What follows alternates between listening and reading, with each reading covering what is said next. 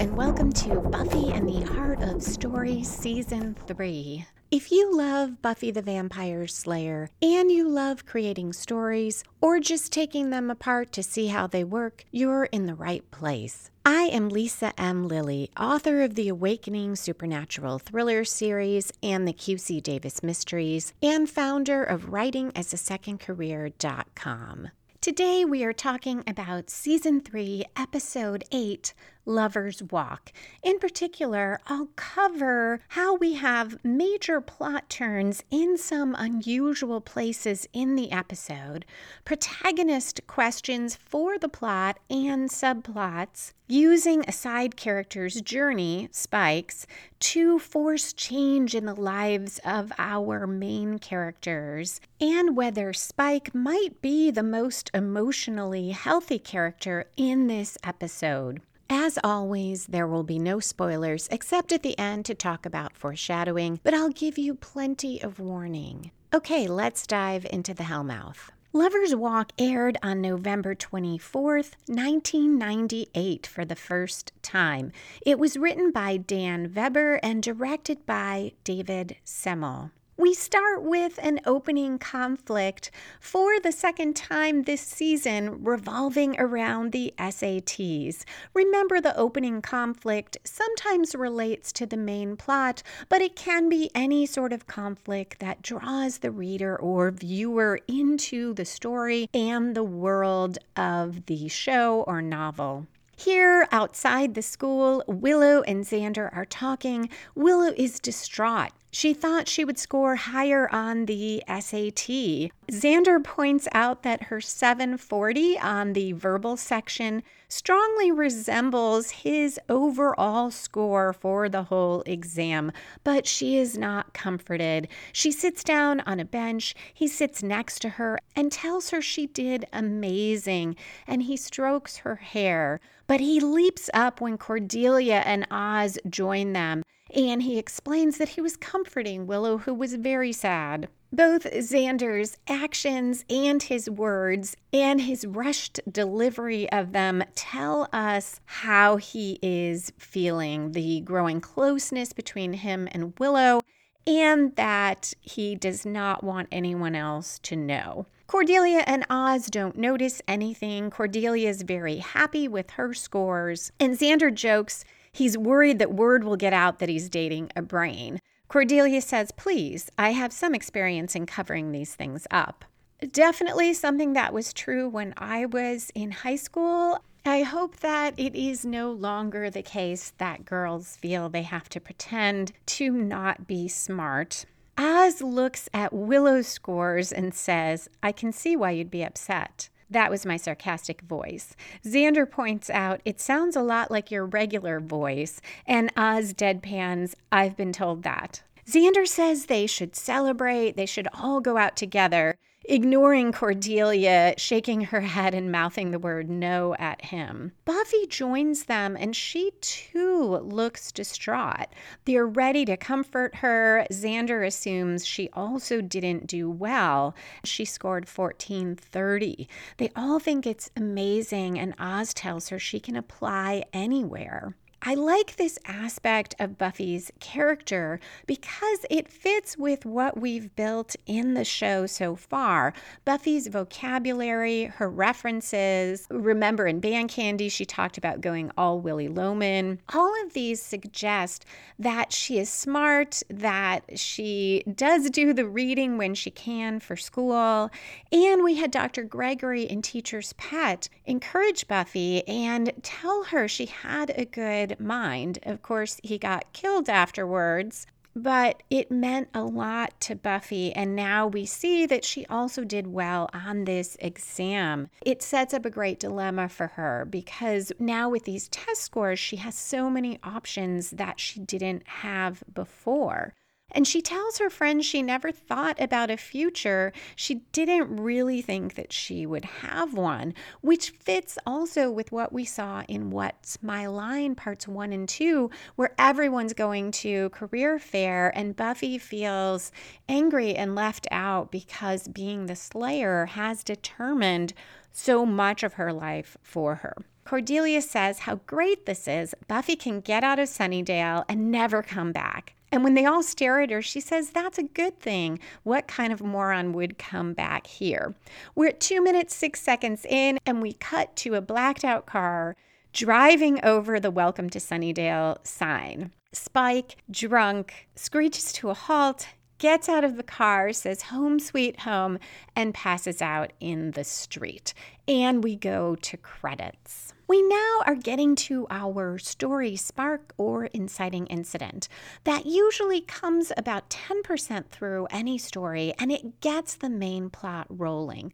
So we could see Spike getting to Sunnydale driving over that sign as the inciting incident because, in a lot of ways, Spike does set the plot in motion here. But right now, he doesn't have any plan. And I think we see that he has come back to town.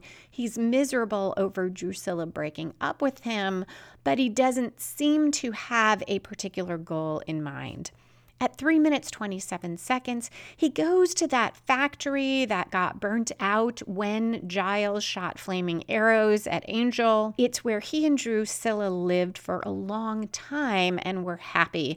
Very drunk, Spike sings parts of My Way, Frank Sinatra's version, and I learned I'm researching this that it was written by Paul Anka, which I did not know before. And he calls out Drusilla, I'm home, and talks to himself and talks to one of her dolls, saying, Why did you leave me? Then he vamps out and throws the doll on the ground.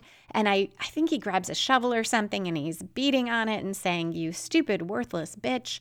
So we see him veering between crying and violence. Having a character talk to herself or himself I feel like it works best in a movie or television show or even a play where we cannot otherwise access the character's thoughts. In novels and short stories, it feels a little more distracting and a little more artificial because, at least if we're in a third person point of view, as the author, you can go into the character's thoughts and just tell us what they are. Even in a story or novel, though, I could see it working with Spike because he is such a dramatic character. Spike, in some ways, is always performing, and I could see him doing this, that this would be how Spike would process his feelings. So it is believable here, and it does give us a little bit of the backstory of what's going on, why he has come back, why he is so drunk and unhappy.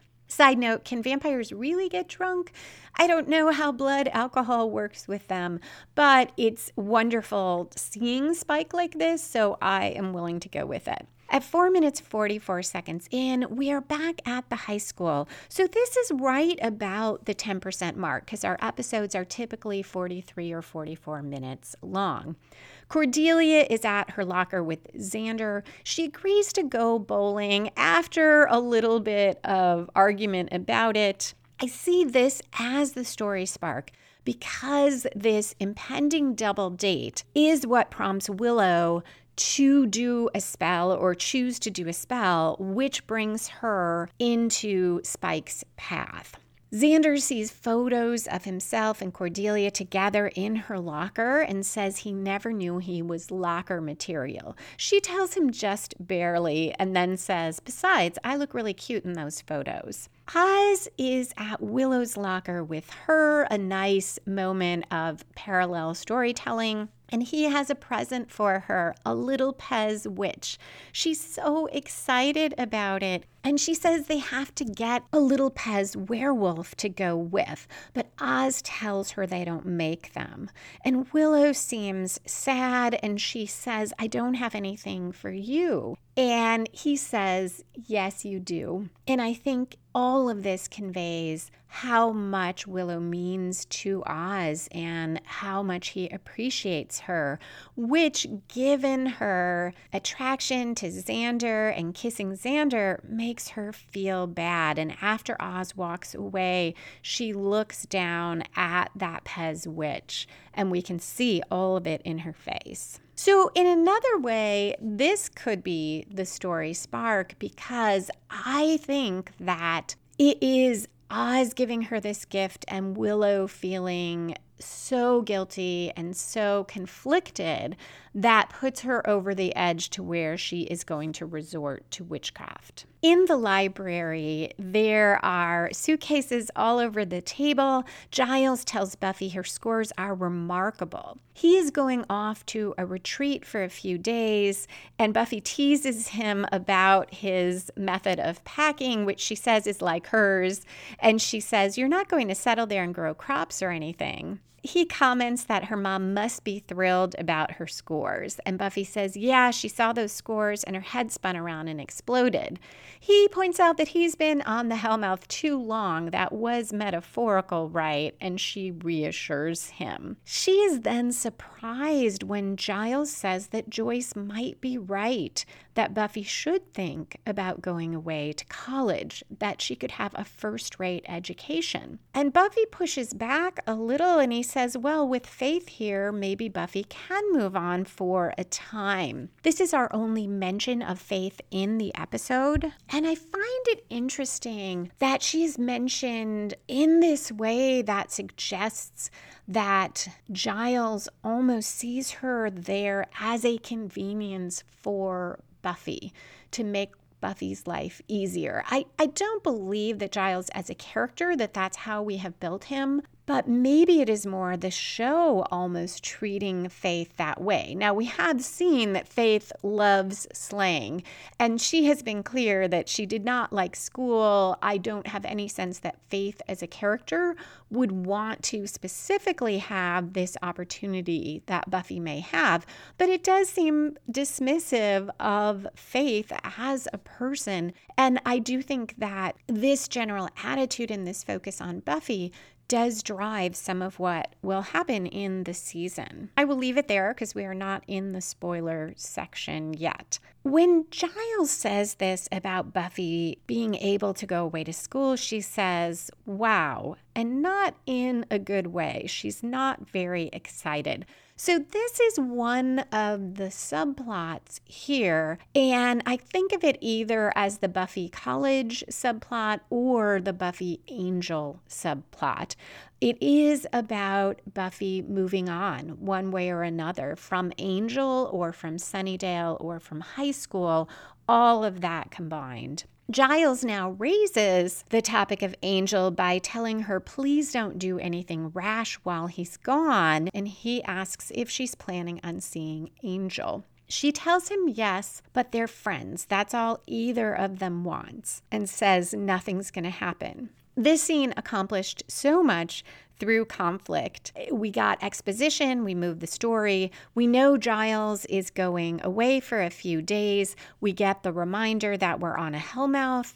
He points out the dangers of seeing Angel. We see Buffy's discomfort with the idea of going away, and what will be a theme in the episode or a key part of that subplot the idea that Buffy and Angel are just friends. This also is a nice example of when you have an ensemble cast of characters, sometimes you need to get one of them or more of them out of the way. You can't use all the characters all the time, even though the audience might love them.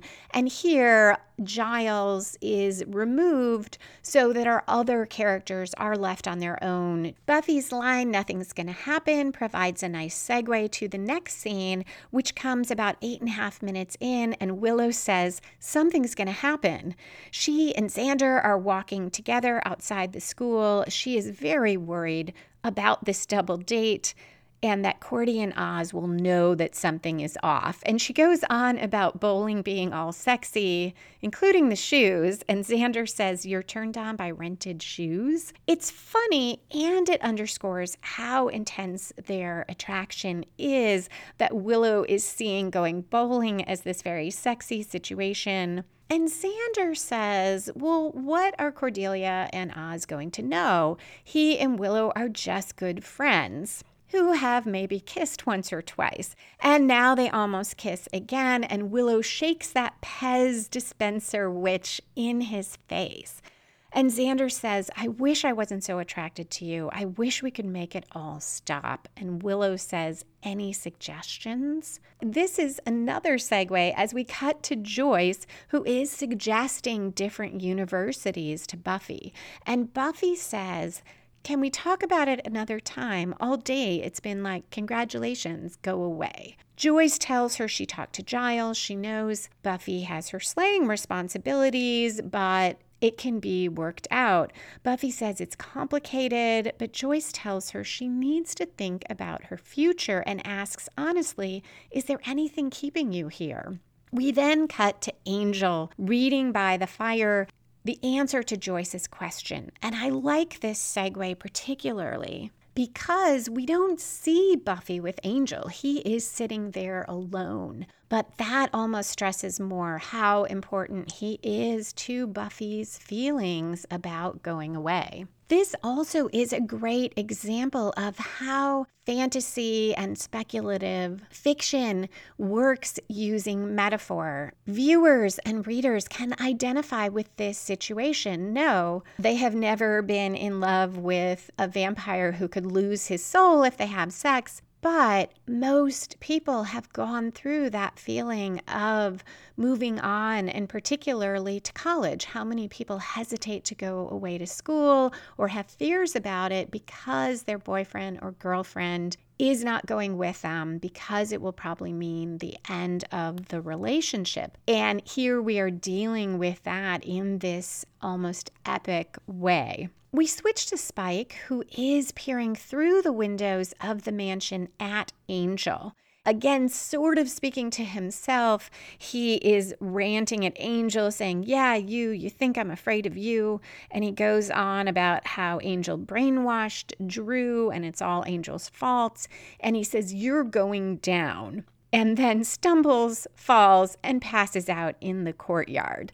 The next scene, the sun has risen and Spike is mostly in shadow, but it reaches his hand, which bursts into flames. Spike screams. Um, he runs his hand underwater, and it seems like maybe it's holy water because his hand starts smoking even more. He runs into his car, his blacked out car, drinks some alcohol, and then pours it over his hand and screams. One question I do have here is uh, why does an angel hear Spike ranting out in the courtyard? At night and then again in the morning. Uh, I don't, I, hopefully, this isn't too much of a spoiler. In Angel, maybe not in Buffy, but in Angel, we'll, we'll learn that vampires have this particularly acute sense of hearing.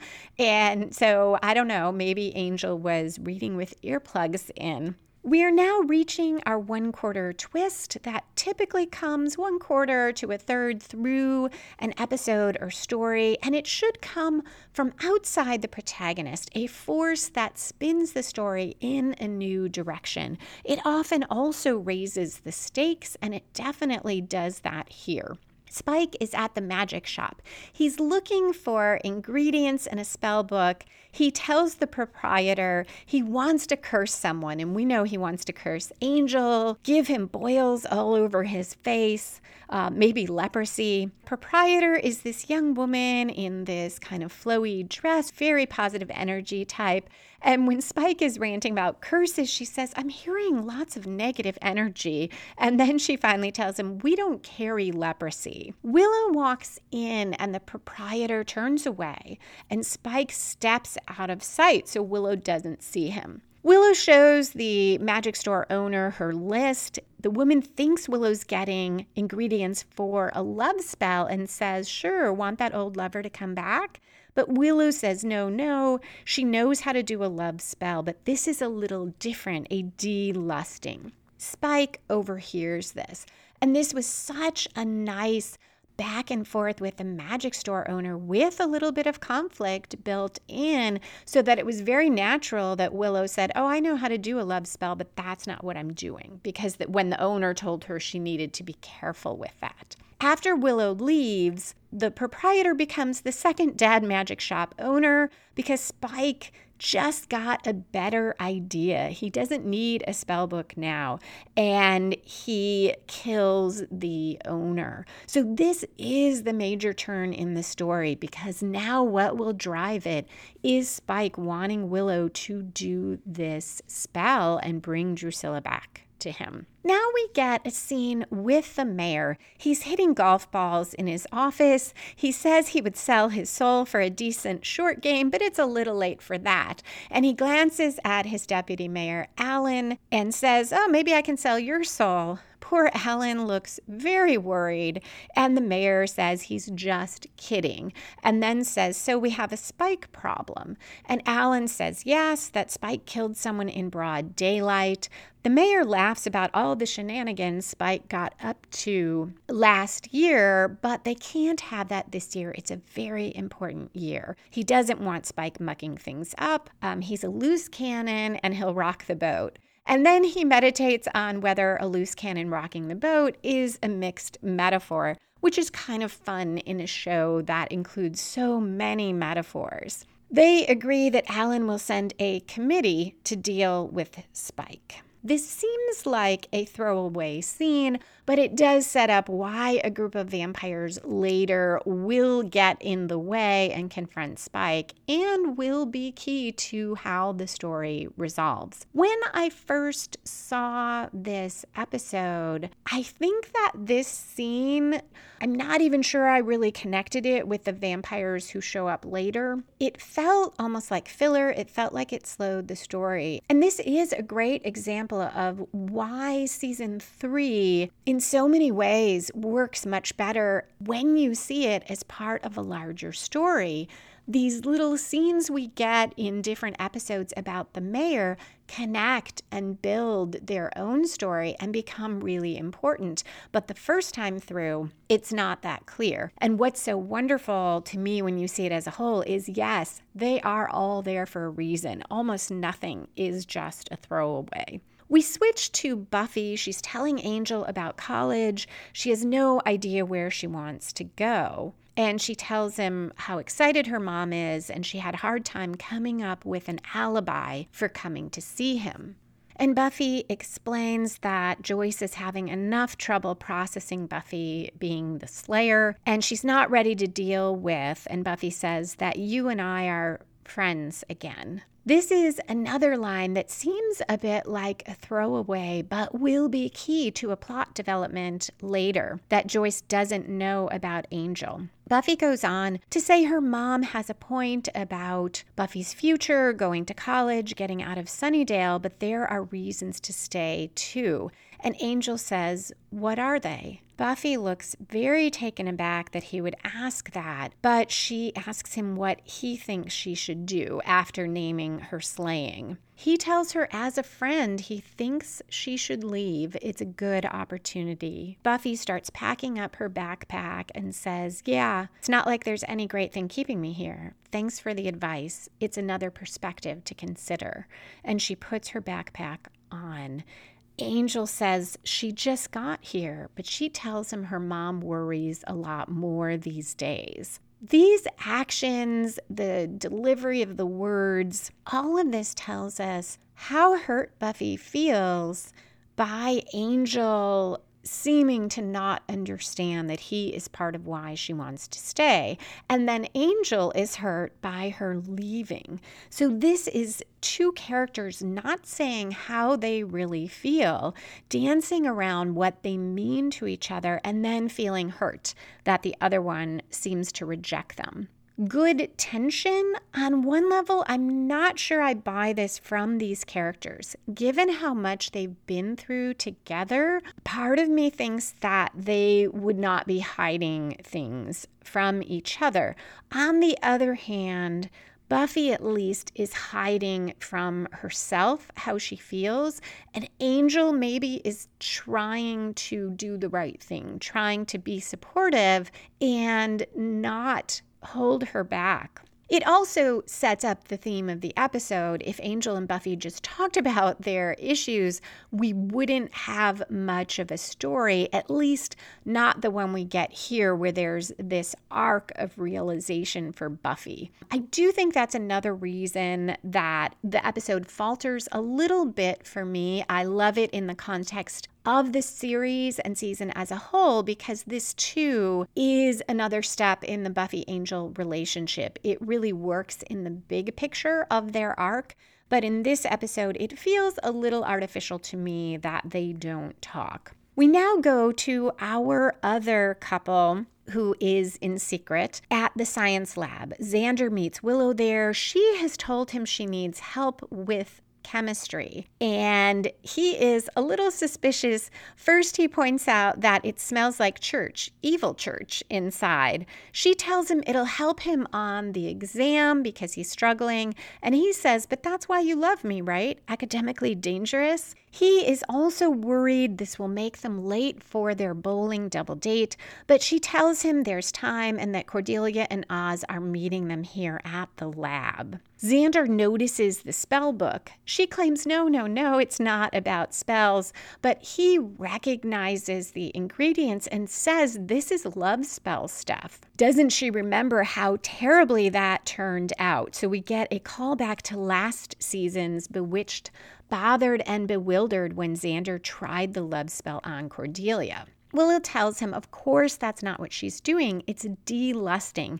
And she thought it would go better if he didn't know what it was. When he protests, she responds, But you said you wished these feelings would just go away. And she tells him she can't do this anymore. Xander goes to turn on the lights. Spike enters the room, grabs Xander. Xander tries to fight, and so does Willow. Spike knocks Xander out. We switch to the factory. And before that, we'll take a quick break.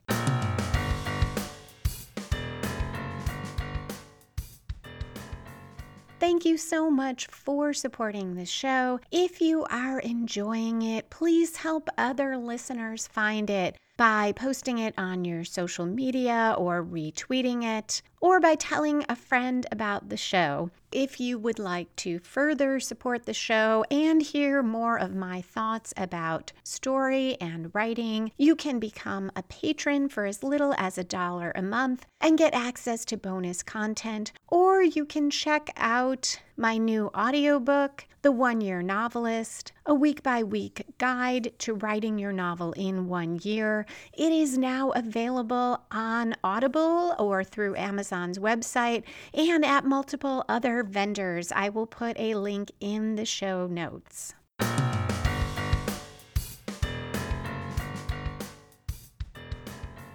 Spike is demanding that Willow do a love spell for him. He veers between being distraught, drinking, and crying to threatening Willow. He wants her to make Drew love him again and make Drusilla crawl. Not that different from what Xander wanted with Cordelia, though Spike does want Drew to love him. And then uh, Willow is nervous. She's saying, You know, I'm not a real witch and I'll try. And he breaks a bottle and grabs her and holds this broken glass up to her face and threatens her. And she says, Yes, yes, she'll do it.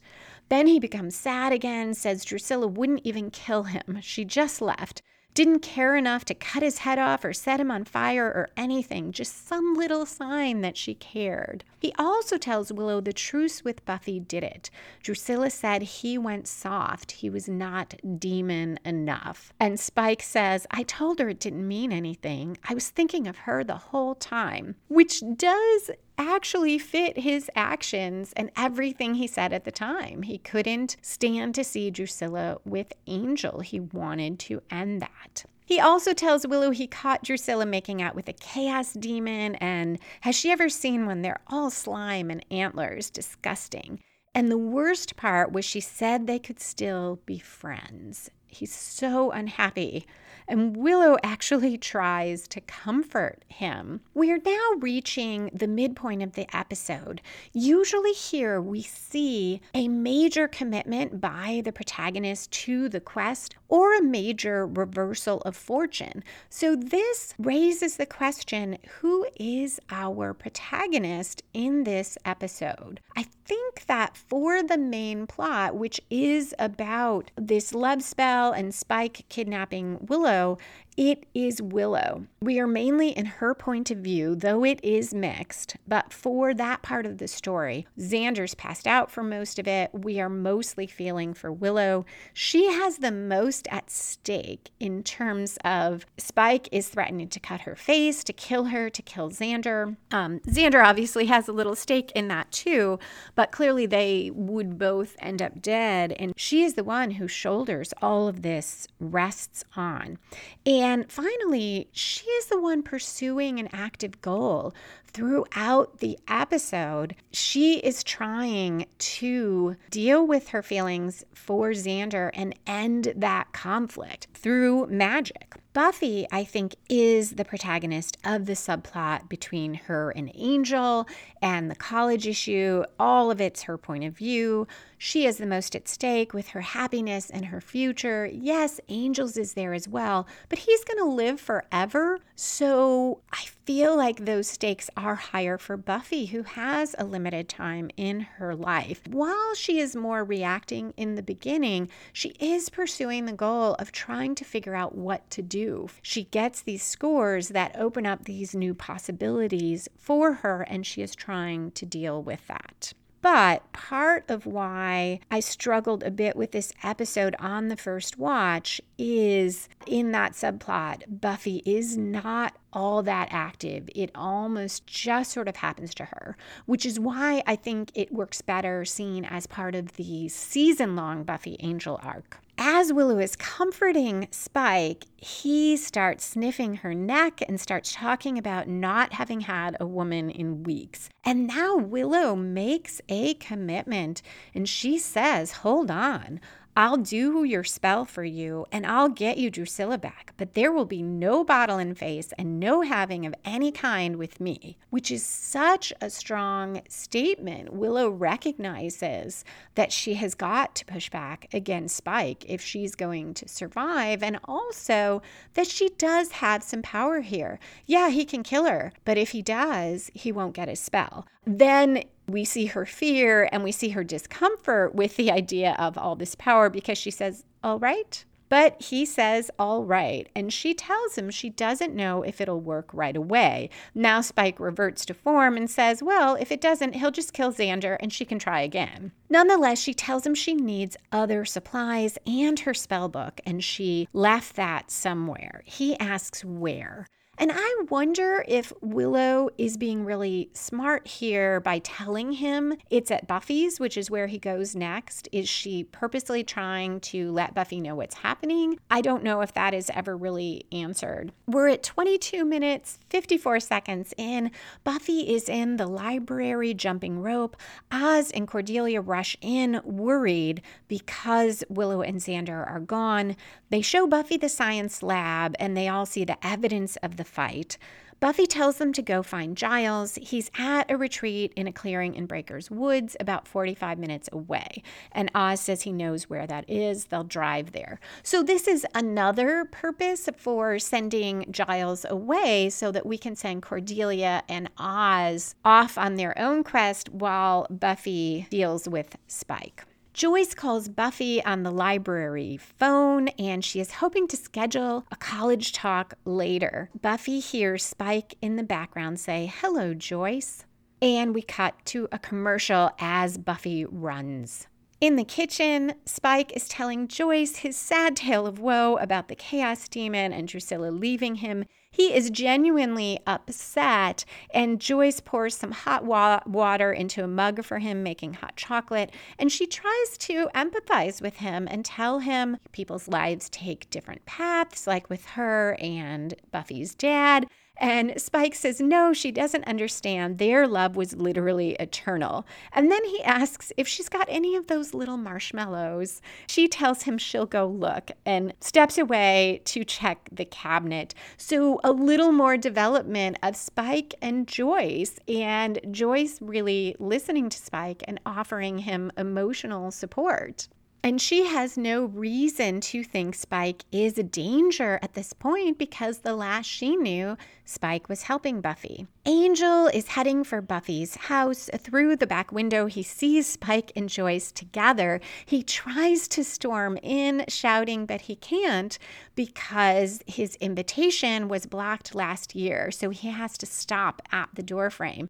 Joyce is understandably very frightened. All she knows is how dangerous Angel is. This is another instance where the show deals with the peril of keeping secrets because had Buffy explained everything to Joyce, Joyce would not be in as much danger. Spike is standing behind Joyce, and as Joyce is threatening to stake Angel herself and yelling at him, Spike is mocking Angel and he's making little fang faces behind Joyce and saying, You're not invited to Angel. And he also says, You're a very bad man. Buffy comes in, she invites Angel in, she pins Spike on the table. Joyce is very confused, and Spike says, You do me now, you'll never find the little witch. Joyce says, Willow's a witch. They comment on how he has Willow, and Spike says, and Xander. And Joyce says, Xander's a witch? Spike also taunts Angel and says, When did you become all soul having again? I thought you outgrew that.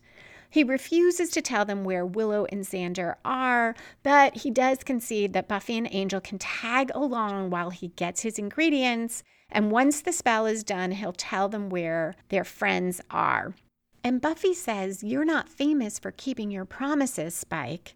So it turns out I was wrong. At the end of becoming parts one and two, I thought that Spike essentially had kept his promise. He helped Buffy um, take out a bunch of the vampires, he immobilized Drusilla.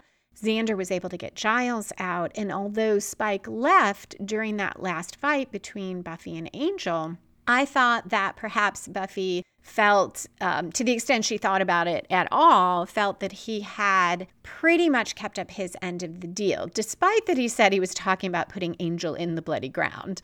Apparently, though, she does not feel that way because uh, she points that out that why should she trust him? We switch to Oz driving the van with Cordelia, who is panicking, but he stops the van and sniffs the air and says Willow is nearby. She is afraid. He can smell her. And Cordelia says, Is this some kind of residual werewolf thing? So I love that this must be why we mentioned in the beginning the Pez werewolf, a little reminder that Oz is a werewolf. So, that to me is so amazing that even this short exchange, we could have had the Pez witch without the werewolf comment, but it added to the closeness between Willow and Oz, to Willow's sort of distress that she has nothing to give Oz. And now we get this oh, right, Oz is a werewolf, and this is how he can find Willow. Oz turns the van we go back to Spike, Angel, and Buffy. They're walking through Sunnydale. He is lamenting everything with Drusilla. He's so sad. He wants to die. Buffy is quite ready to help him with that, but Angel stops her, saying they need Spike. And Buffy scoffs, Need him?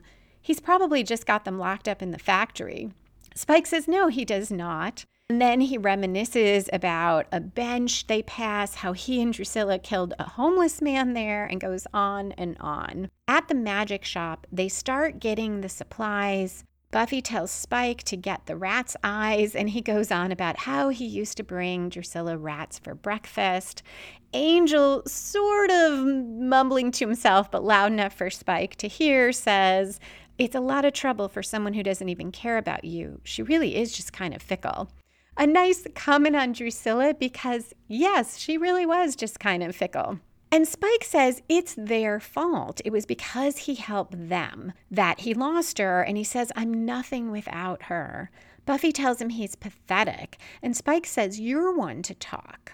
and points out that the last time he saw them, they were fighting to the death, and it makes him want to heave. When they try to say they're friends, he gives this little speech where he says, You're not friends. You'll never be friends. You'll be in love till it kills you both. You'll fight and you'll shag and you'll hate each other till it makes you quiver, but you'll never be friends. I may be love's bitch, but at least I'm man enough to admit it. So these are more clear callbacks to previous episodes with Buffy and Angel fighting. It is a great way both to express the conflict and to tell current viewers enough about the past that if they didn't watch the previous seasons, they might go back and watch them. It's also a more subtle callback to this season, Beauty and the Beasts when Platt told Buffy that if you can't get past it, love becomes your master and you are just its dog. There's also a lot of foreshadowing here, so stay tuned for the spoiler section. We cut to the factory. Willow is has gone up the stairs and is trying to bang the door open without success.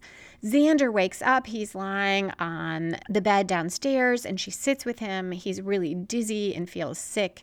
She tells him what happened with Spike, reassures him that he was real brave in trying to fight, and tells him, yes, they are in the factory, a burnt out place in the middle of nowhere. And Xander says, We're pretty much in a scream all you want scenario. And he says, What are their options? Willow says, Well, I figure either I refuse to do the spell and he kills us, or I do the spell and he kills us. And she goes on that there's a third option. He's so drunk he forgets about them and they starve to death. Xander says Spike will get sloppy if he's that drunk, and Xander will make his move. But when he tries, he can't even stand and he falls on the bed again. They're nearly kissing, and she says, We're not supposed to. And he says, Exemption for impending death situation. We're now right about three quarters through the episode. Here we usually see the last major plot turn. It should grow out of the midpoint, but yet take the story in another new direction. And here, our midpoint, we had Willow both suffering that major reversal Spike threatening her into doing the love spell and making that commitment to stand up to Spike. So this does come from that situation at the midpoint.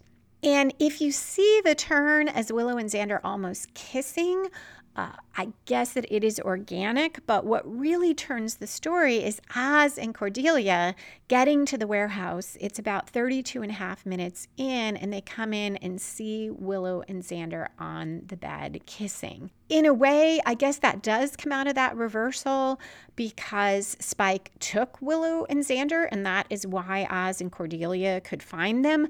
But as with another couple of events here, some of these things feel not random, but uh, like the writers just throwing a monkey wrench in. So they they have come in apparently making no noise whatsoever because we didn't hear anything. So I guess that door just opened. Willow couldn't open it from inside. It must have been locked, but it opened pretty easily from outside. Cordelia says, "Oh God." And Xander says, oh God. And Willow says, oh God, Oz. But Oz says, we have to get out of here. Such a great example of characterization because Oz is the only one who stays focused on the danger. I mean, of course, he must feel this, and, and we'll see later that he does, but he is able to focus on what they need to do right now, which is get out of there. Cordelia runs up the stairs, and remember, this is the burnt out factory. Those stairs collapse, and she plunges down. The others follow and look down at her, and she is lying on her back, impaled by rebar that has gone through her side. Very dramatic, but also that that moment really feels like this almost random event, though it is set up by the setting of the factory. We're at 33 minutes in, and we get a turn in Buffy's story as well. A group of vampires surround them as they're leaving the shop with the supplies. Spike knows one of the vampires, Lenny, who used to work for him. Lenny tells Buffy and Angel that they can just walk away. Uh, his group needs to deal with Spike. But after Spike points out that if they do, her friends will die, Buffy says, sorry, they have to stay. There is a big fight. Buffy, Angel, and Spike are a bit overpowered, so they run back into the magic shop, try to barricade themselves in. In the course of the fight, the vampires burst in and the door falls on Angel, who had his back to it, and they walk over him. Normally, I don't think this would stop Angel, but we see later that he is still weak from everything that has happened to him. We are now approaching the climax. I have a little trouble sorting out the climax here. Normally, that is where our opposing forces our protagonist and antagonist have their final clash. They come up against each other and they resolve the conflict one way or another. This feels like a climax because it's a big fight scene, but it's a little odd because Willow, if she is our protagonist in the main plot, she isn't here and she has already at least probably been rescued. I mean, she she personally is not in any danger anymore because we know Spike is busy here. We're not worried about Willow being in physical danger anymore. In what was mainly a story about Willow, we now have a big climax in the Buffy Angel Spike scene. Lenny, during the fight, accuses Spike of going soft, and this really energizes Spike. Angel gets out from under the door, but he's not up to full strength fighting. So they grab the holy water, Buffy and Angel, and throw it at the vampires. Buffy and Spike also coordinate their fighting, and ultimately they defeat all the vampires. We're at 37 minutes, 30 seconds in, right about where climax is usually finish, although sometimes a little later. So we should be in the falling action, which is tying up the loose ends of the plot. And we do have some of that with Buffy, Angel, and Spike. Spike says, Now that was fun. And Buffy uh, looks skeptical and he taunts her and doesn't believe her when she says it wasn't fun. Buffy helps Angel, who is staggering a bit. Her arms are around him. And Spike says, Oh, yeah, you two, just friends. No danger there. They are ready to go do the spell, but Spike doesn't care about it anymore and says, Yeah, your friends are at the factory. And he tells them he has been going about this all wrong, weeping and crying and blaming everybody else. He just has to be the man Dru fell in love with. So he'll find her, tie her up, torture her until she likes him again. And he says, Love's a funny thing. So there also has been this subplot for Spike, and maybe it is the one that the plot turns and points make the most sense for. Um, he is definitely the protagonist of his story about resolving his grief and anger over Drusilla leaving him, because he is definitely the point of view character there. In that story, he has the most at stake emotionally, and he even has an active goal throughout if we see it as him not trying to get Drusilla back, but trying to find himself again. Who is he without her? Because he does later say, I'm nothing without her. So from when he comes into town, this is his goal to somehow figure out what to do about Drusilla. And interestingly, Spike deals with his feelings he goes through grief. He is sad. He's asking what's happening. He's angry. He's angry at her. He's angry at Buffy and Angel. He's angry at everybody. He's reminiscing. He's nostalgic. And then he finds himself again. He finds who he is through his actions and comes to this point where he realizes he stopped being who he was, stop being true to himself. Now, whether that is why Drusilla left him or not, we don't know, but that is what Spike believes it is. And this gives him strength both to get out of that grief and anger and to take a step, to make a choice about what to do.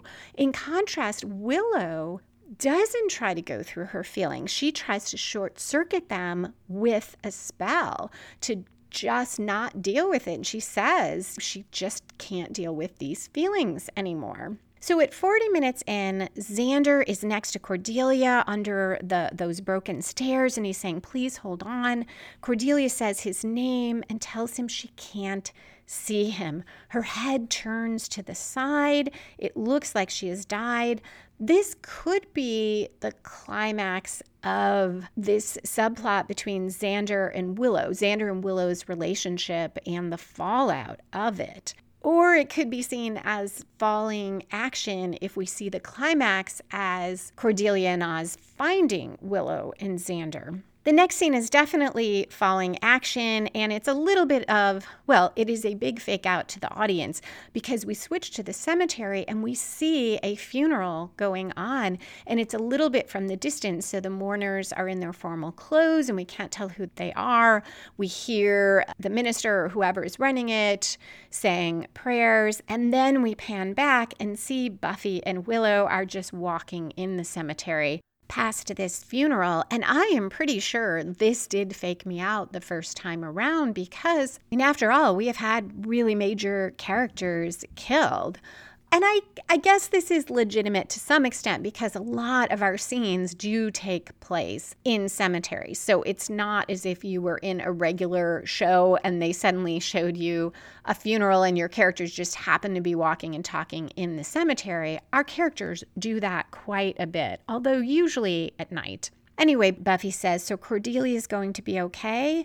And we learn that she lost a lot of blood, but none of her vital organs were punctured, and she couldn't have visitors until today. Buffy asks how Willow is doing, and Willow says she never knew she could feel this bad. And for the longest time, she didn't know what she wanted. She wanted everything. And now she just wants Oz to talk to her again.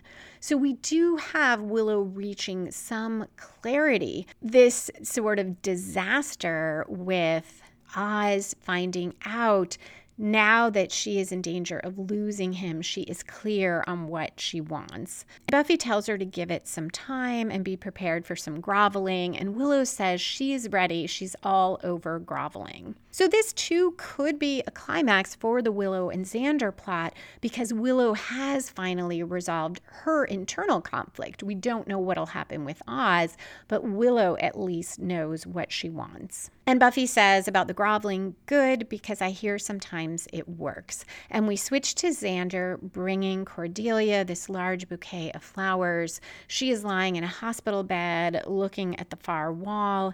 He sits down. He says, Look, Cordy, I want you to know that I, and she says, Xander. And she turns her face to him very slowly and he says, Yeah. And she says, Stay away from me. And Xander leaves. I give him a tiny amount of credit for that. He doesn't stay and try to change her mind, he leaves her alone. We now switch to Buffy and Angel. It's a little over 41 minutes in. Angel is sitting alone at the mansion. Buffy comes to see him, but she tells him she is not coming back. He's okay now, he doesn't need her.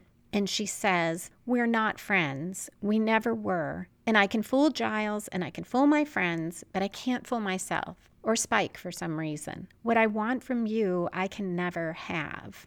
Angel doesn't want to accept that. He says there must be some way that they can still spend time together. And she says, There is. Tell me that you don't love me. She walks away and leaves him sitting alone, looking sad. Now we get a montage, um, very sad music, and this montage tells us so much about how each of these characters feel and who they are. Willow is sitting on the floor of her room, her back against her bed, holding the Pez witch. Oz is in the bronze alone. It's dark, clearly closed, and he is holding his acoustic guitar but not playing it. Xander alone is putting away books in the book cage. Cordelia is lying alone in her hospital room, just staring at the wall. And Buffy is the only one outside. She's in the park. It's sunny. People are all around her, but they're walking past in slow motion, giving us an even greater sense of her isolation. We then cut to Spike. He is singing My Way again, but this time the Sid Vicious punk rock cover is playing and he seems victorious now. He's driving his blacked out car and Spike drives down the road and out of town. And that is the end of the episode. So there is no DVD commentary about Lover's Walk. I did find something interesting in the book Fighting the Forces What's at Stake in Buffy the Vampire Slayer, edited by Rhonda V. Wilcox and David Lavery. And this goes to the question I raised in the beginning Is Spike healthier emotionally than Buffy or Angel, or Willow and Xander for that matter? He knows his feelings, he owns them, he addresses them, he lets himself go through them.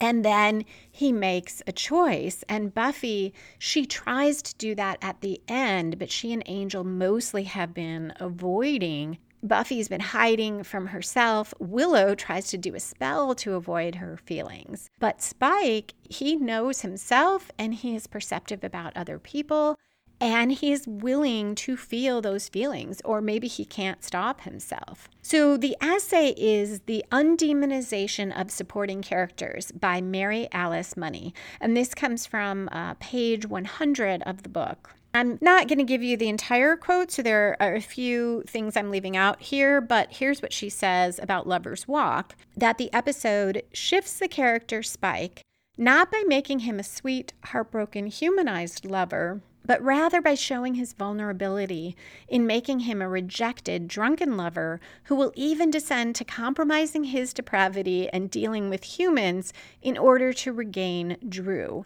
Any self respecting vampire is totally amoral and ruthless, as evidenced by Spike's earlier cruelties, not to mention Angelus's acts of both gratuitous and calculated viciousness. But when Spike becomes an object of ridicule and a source of amusement, he loses some of his terror. Somehow, it is difficult to maintain fear when the fearful creature turns sweetly nostalgic and weeps over the good times with Dru. And later she says, in a moment of epiphany, he realizes that each person, Buffy, Angel, or he himself, can achieve fulfillment only by remaining true to his, her, its own nature. Amidst the carnage of helping Buffy and Angel defeat an attacking vampire gang in the magic shop, Spike is invigorated by the violence and determines a new course of action. The old Spike is back. Ironically, the episode ends with everyone except Spike made acutely miserable by love. So, this essay addresses a related issue of Spike's emotional journey, although the author looks at it more in terms of how some of our evil characters are made less demonic. Other than spoilers and foreshadowing, that is it for this episode. If you are not sticking around for the spoilers, thank you so much for listening, and I hope you will come back next week for one of my favorite episodes, The Wish, where Cordelia makes a wish that changes the world.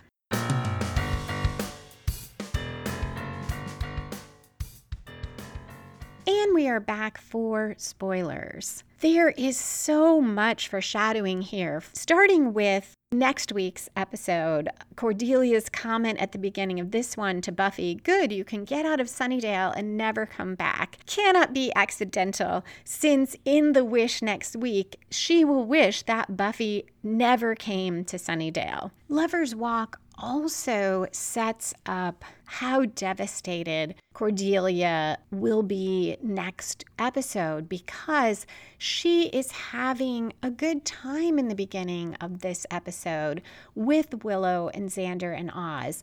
She agrees to go bowling despite all her comments about it being the least classy thing to do.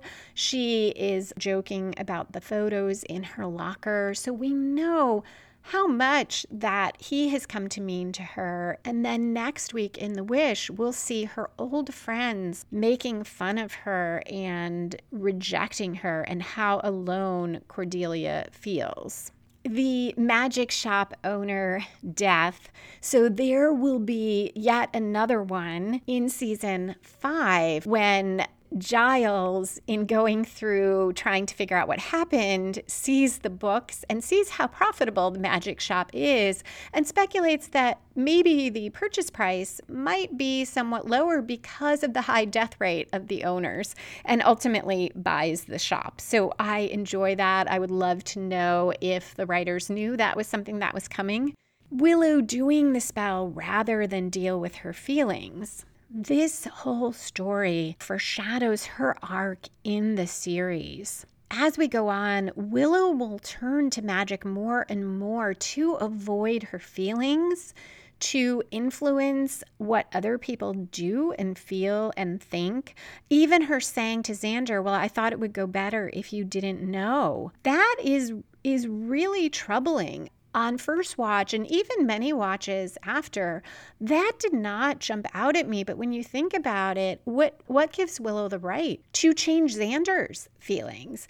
Uh, if she wants to use the spell on herself, it's probably still not a good idea, but it's at least her choice. She is taking away Xander's choice, taking it upon herself to do this. And we will see all of this multiple times. A major one is the beginning of season six with bargaining one and two, where Willow doesn't deal with her feelings of grief about Buffy's death because she focuses on a spell to bring Buffy back. And when she thinks it didn't work, that's when she breaks down. That's when she realizes Buffy is gone and she feels the grief. And there, while yes, she tells Xander and Anya and Tara about the spell because she needs their help, she doesn't tell Giles, who she knows would try to stop her. She doesn't tell Spike. She doesn't tell Dawn. She is making this decision and not telling key people in Buffy's life and she doesn't tell them about any dangers associated with it. Then later in season six, she does a spell on Tara to avoid conflict, specifically conflict over doing magic.